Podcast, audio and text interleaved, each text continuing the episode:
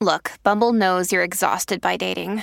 All the must not take yourself too seriously and 6 1 since that matters. And what do I even say other than hey? well, that's why they're introducing an all new Bumble with exciting features to make compatibility easier, starting the chat better, and dating safer.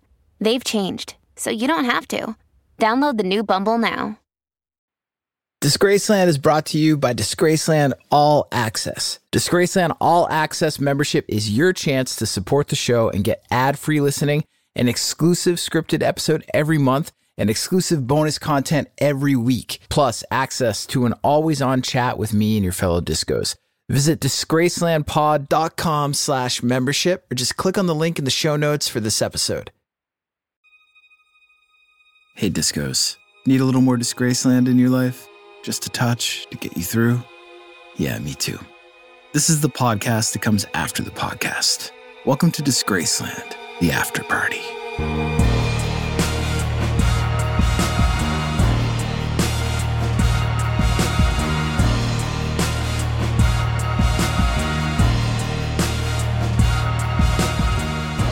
Welcome to the second installment of the new and improved, same as before, but slightly more awesome Disgraceland After Party. On this episode, we're talking about the past episode of Disgraceland on Charles Manson. Yes, that Charles Manson. Why? Because, yeah, he was a musician, in addition to being a murderer. And we're also discussing Trent Reznor, Mama Cass Elliot, Richard Ramirez, Frank Costello, All Quiet on the Western Front, more White Lotus Season 2, and a whole lot of Rosie to round us out. All right, before we get to listener calls, texts, and emails, let's get into it.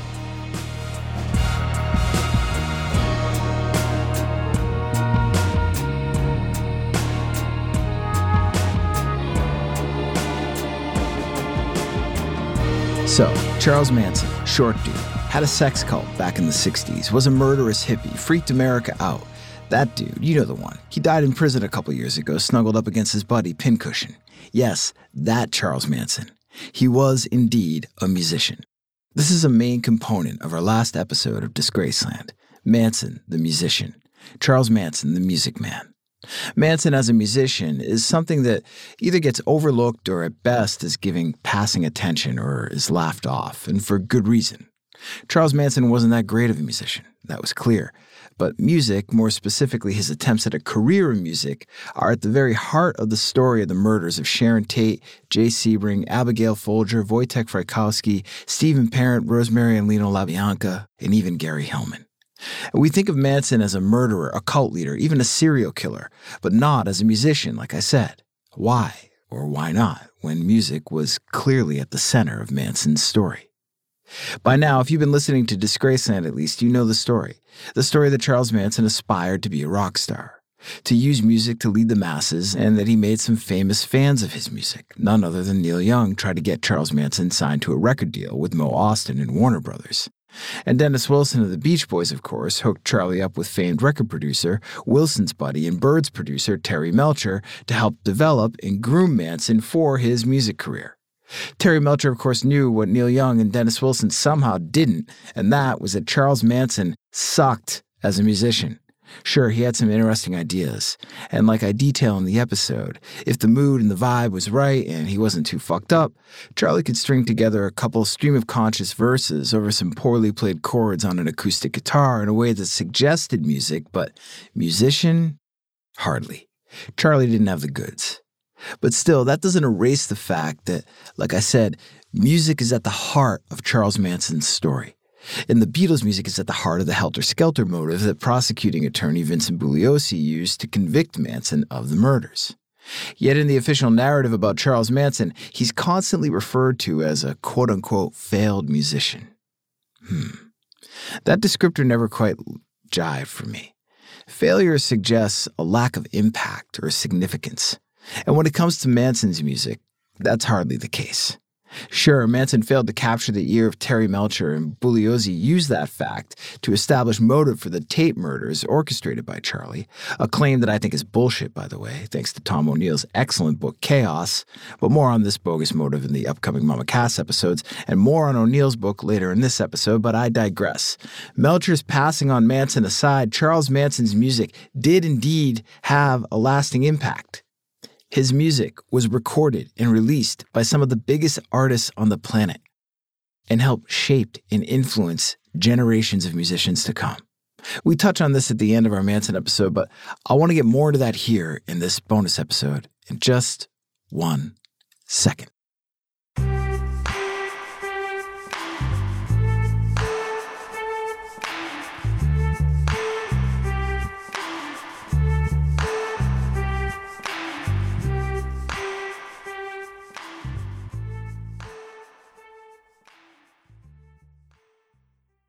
Okay, in the fall of 1993, when they were arguably the biggest rock and roll band in the world, Guns N' Roses released an EP called The Spaghetti Incident. It included a hidden track with, admittedly, a great title called Look at Your Game, Girl. And the song was originally released back in 1970 on an album called Lie, The Love and Terror Cult by, you guessed it, Charles Manson. Apparently, the other members of Guns N' Roses didn't want anything to do with the song and did not contribute to the recording of the song, and are the reason that the song was unlisted on the original liner notes. This was an Axl Rose jam. The release of the song led to instant condemnation for the band from a broad spectrum of concerned citizens, including none other than their record label boss, David Geffen, who said of the incident, quote, I would hope that if Axl Rose had realized how offensive people would find this, he would not have ever recorded the song in the first place, End quote. Geffen went on to the LA Times to say, The fact that Charles Manson would be earning money based on the fame he derived from committing one of the most horrific crimes of the 20th century is unthinkable to me. Unquote. Money. Quick math based on royalty rates from 1993 that I stole from an article in the Baltimore Sun, but am low key hoping you'll think I'm smart enough to pull out from my ass, work out to be about $62,000 to Charles Manson for every 1 million copies of the Guns N' Roses EP, The Spaghetti Incident, that was sold. Doesn't sound like a failed musician to me, but it doesn't matter. Geffen intervened and he made sure that the royalties never made their way to Manson in prison. Instead, he made sure that the money went to Bartek Frykowski on behalf of the Manson family murder victim Wojtek Frykowski. It also doesn't matter because the song sucks, both the GNR version and the Manson version. But you know what doesn't suck?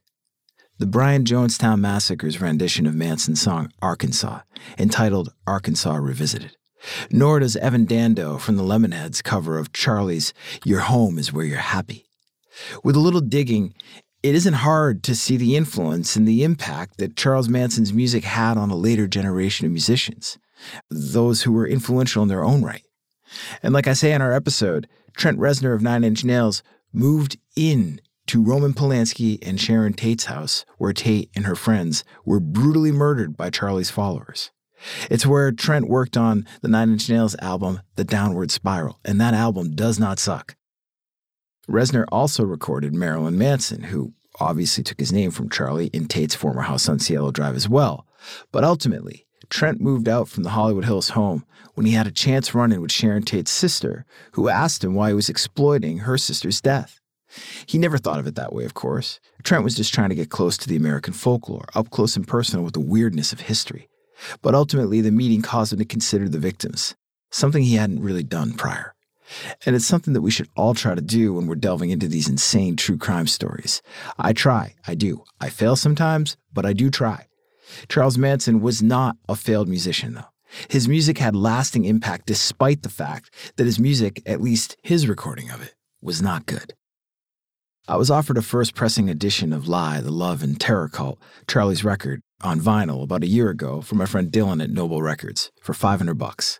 A lot of money, sure, but I, I felt, I, I don't want to say, I don't want to overstate how I felt, but I felt a little bit, I think, of what Trent Reznor must have felt when considering, you know, his association with that house. That macabre feeling of being up close and personal to something that's so dark and such a big part of history. I passed on buying that record, not because I'm a more virtuous person or anything like that, I'm not, but because I was freaked out. I don't want that kind of evil lying around my house.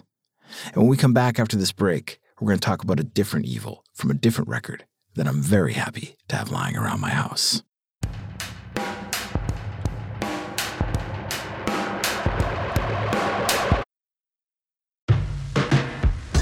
Hey, do you love bad movies? I'm talking about movies where Jason Statham saves the day, or a lifetime thriller about a killer flight instructor, or basically anything made in the 1980s that was set in the not too distant future. Now, if all of that seems up your alley, then you are going to love the podcast, How Did This Get Made? I've been listening to this podcast, it seems like for forever, and I keep going back to it because it is hysterical. Every episode, comedians Paul Scheer, June Diane Raphael, and Jason Mantzoukas dissect the best, worst films ever made and their often bizarre production stories. Some of you guys are going to know Paul, June, and Jason, the host, from many of their appearances in films, animation, uh, television on stage, these uh, improv. These guys, great, great, great comics, uh, and they're just funny as hell. And these episodes are hysterical. They just did this episode on this cult action movie called Samurai Cop. All right, just that title alone tells you that it's going to be funny to digest. Where they, the star of this movie, of course, is a stuntman, goes to prison after filming because they stole a Rembrandt painting at gunpoint from a church. Of course, the best part of this podcast is these guys watch these movies so that you don't have to. And sometimes even they're joined by hilarious guests Seth Rogen, Conan O'Brien. Okay, I'm not the only one who thinks this show is hysterical. What are you waiting for? Go listen to How Did This Get Made, wherever you get your podcasts. Hey Discos, it's Jake here. Thank you so much for listening to Disgraceland. Your support truly means a lot to me, and it's because of you that my team and I are able to make this show. If you want more Disgraceland, if you want more regular interactions with me and the community of Disgraceland listeners, or if you simply want to listen to the show ad-free, go to disgracelandpod.com slash membership or just click on the link in the show notes for this episode. For just five bucks a month, you can listen to every episode of Disgraceland ad-free. Plus, you'll get one brand new exclusive episode every month. You'll also get weekly unscripted bonus content, special audio collections, and early access to merch and events. There are two ways that you can support the show and become a member at disgracelandpod.com slash membership. You can sign up using Patreon and listen to the show ad-free on Apple, Spotify, and most other major podcast platforms. And Patreon members also get access to all the other perks of membership and an always-on chat where I'll be interacting with you and diving deeper into the world of Disgraceland. But maybe you're currently an Apple Podcast subscription listener and you want to just tap into all the bonus audio content and ad free listening that we're offering. We're also offering this membership as a premium channel on Apple Podcasts. However you choose to join, all you got to do is go to disgracelandpod.com slash membership. Support the show for just $5 a month, five bucks, or sign up for an annual plan and get two months free. Come join me and your fellow discos at Disgraceland All Access by visiting disgracelandpod.com slash membership.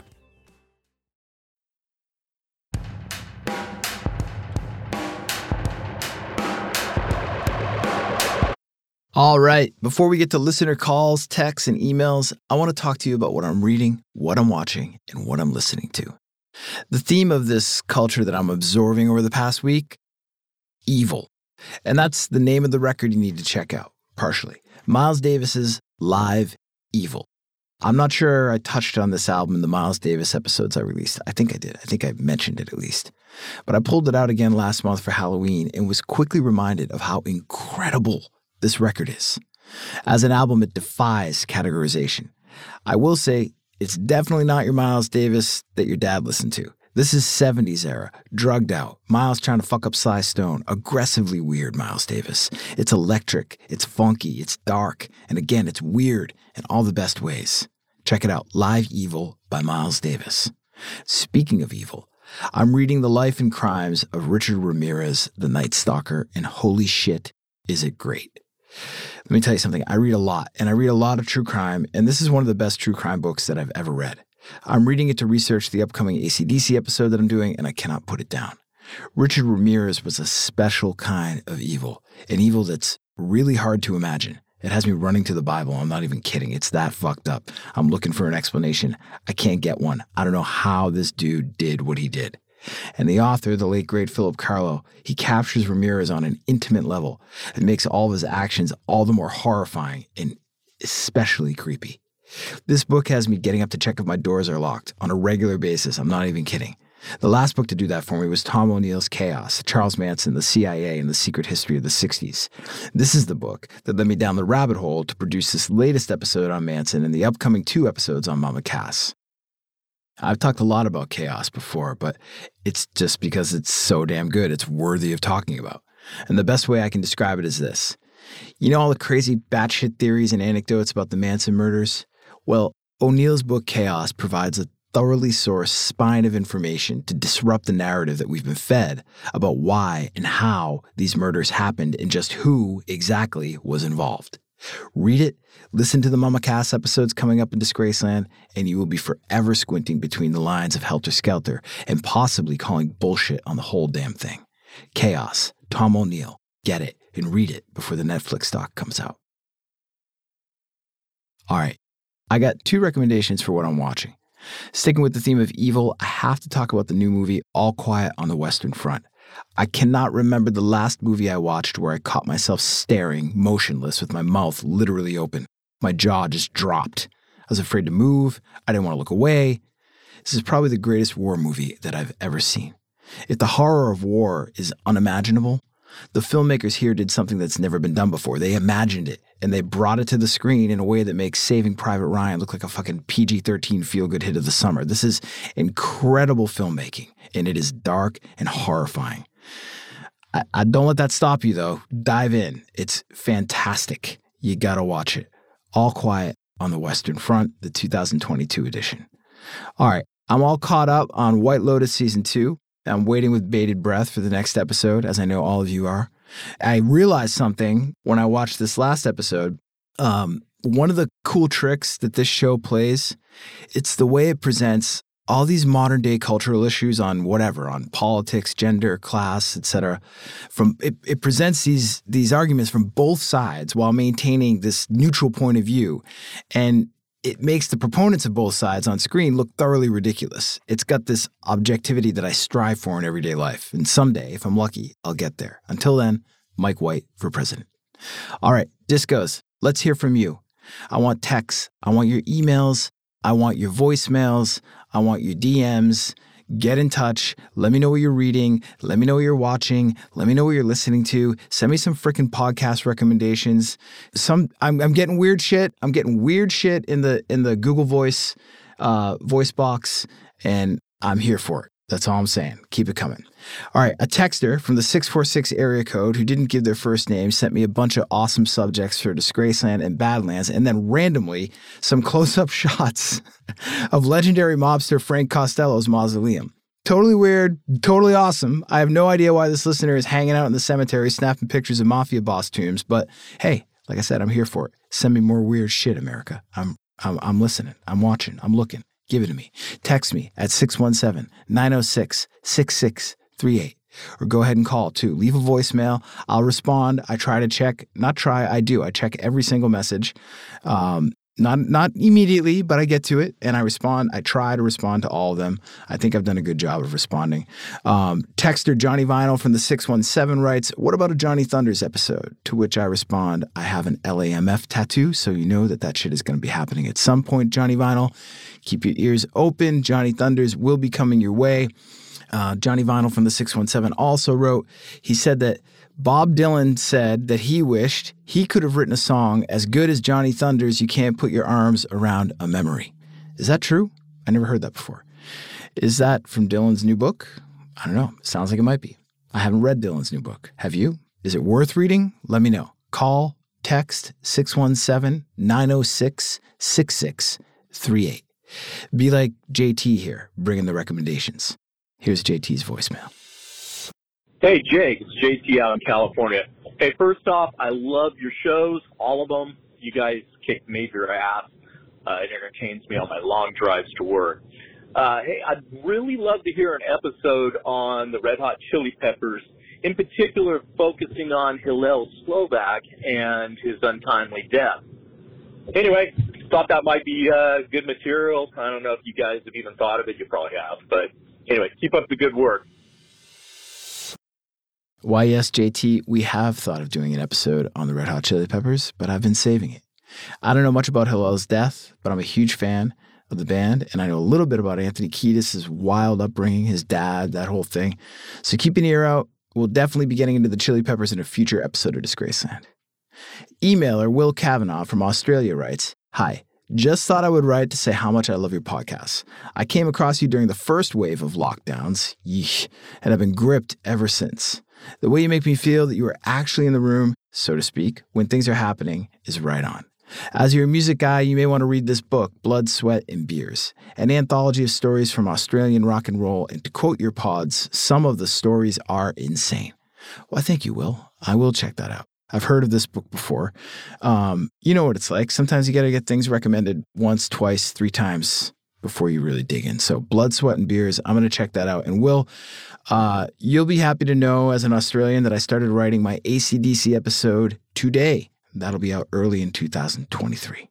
So, guys, be like Will. Send me your recommendations. Text or call at 617 906 6638 or email disgracelandpod at gmail.com or hit me up on Instagram, Twitter, and TikTok at disgracelandpod.